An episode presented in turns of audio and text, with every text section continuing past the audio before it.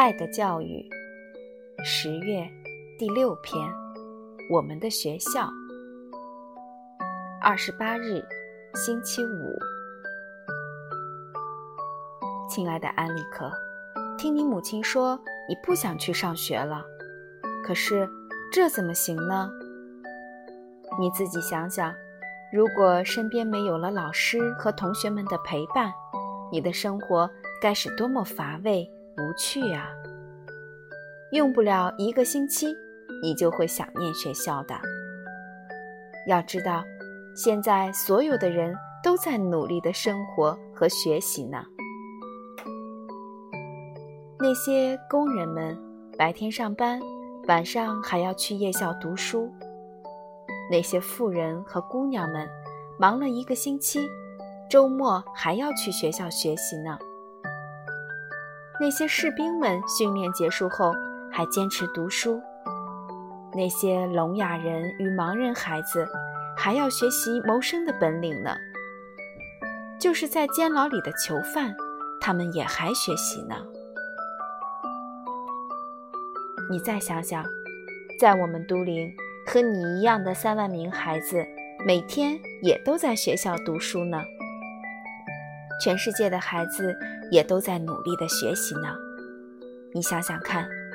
他们有的走在乡间的小路上，有的走在大城市的马路上，有的走在海边和湖畔，有的走在炎热的太阳底下，有的穿过浓雾，有的乘船经过运河，有的骑马越过平原，有的坐雪橇驶过雪地。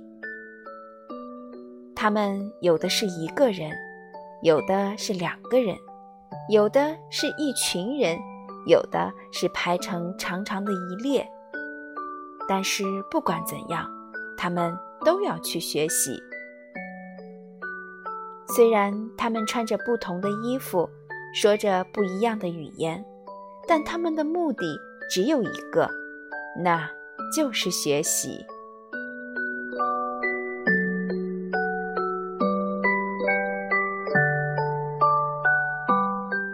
你再想想，这是一个多么庞大的群体啊！如果你不能加入到他们当中去，这个世界还怎么向前发展呢？唯有学习才能推动社会的进步啊！这是一项多么光荣的任务！加油吧，安利克！你就是这大军中的士兵，你的书本就是武器。你的班级就是一个分队，课堂就是你的战场。记住，一定要好好学习，不要做临阵脱逃的士兵。你的父亲。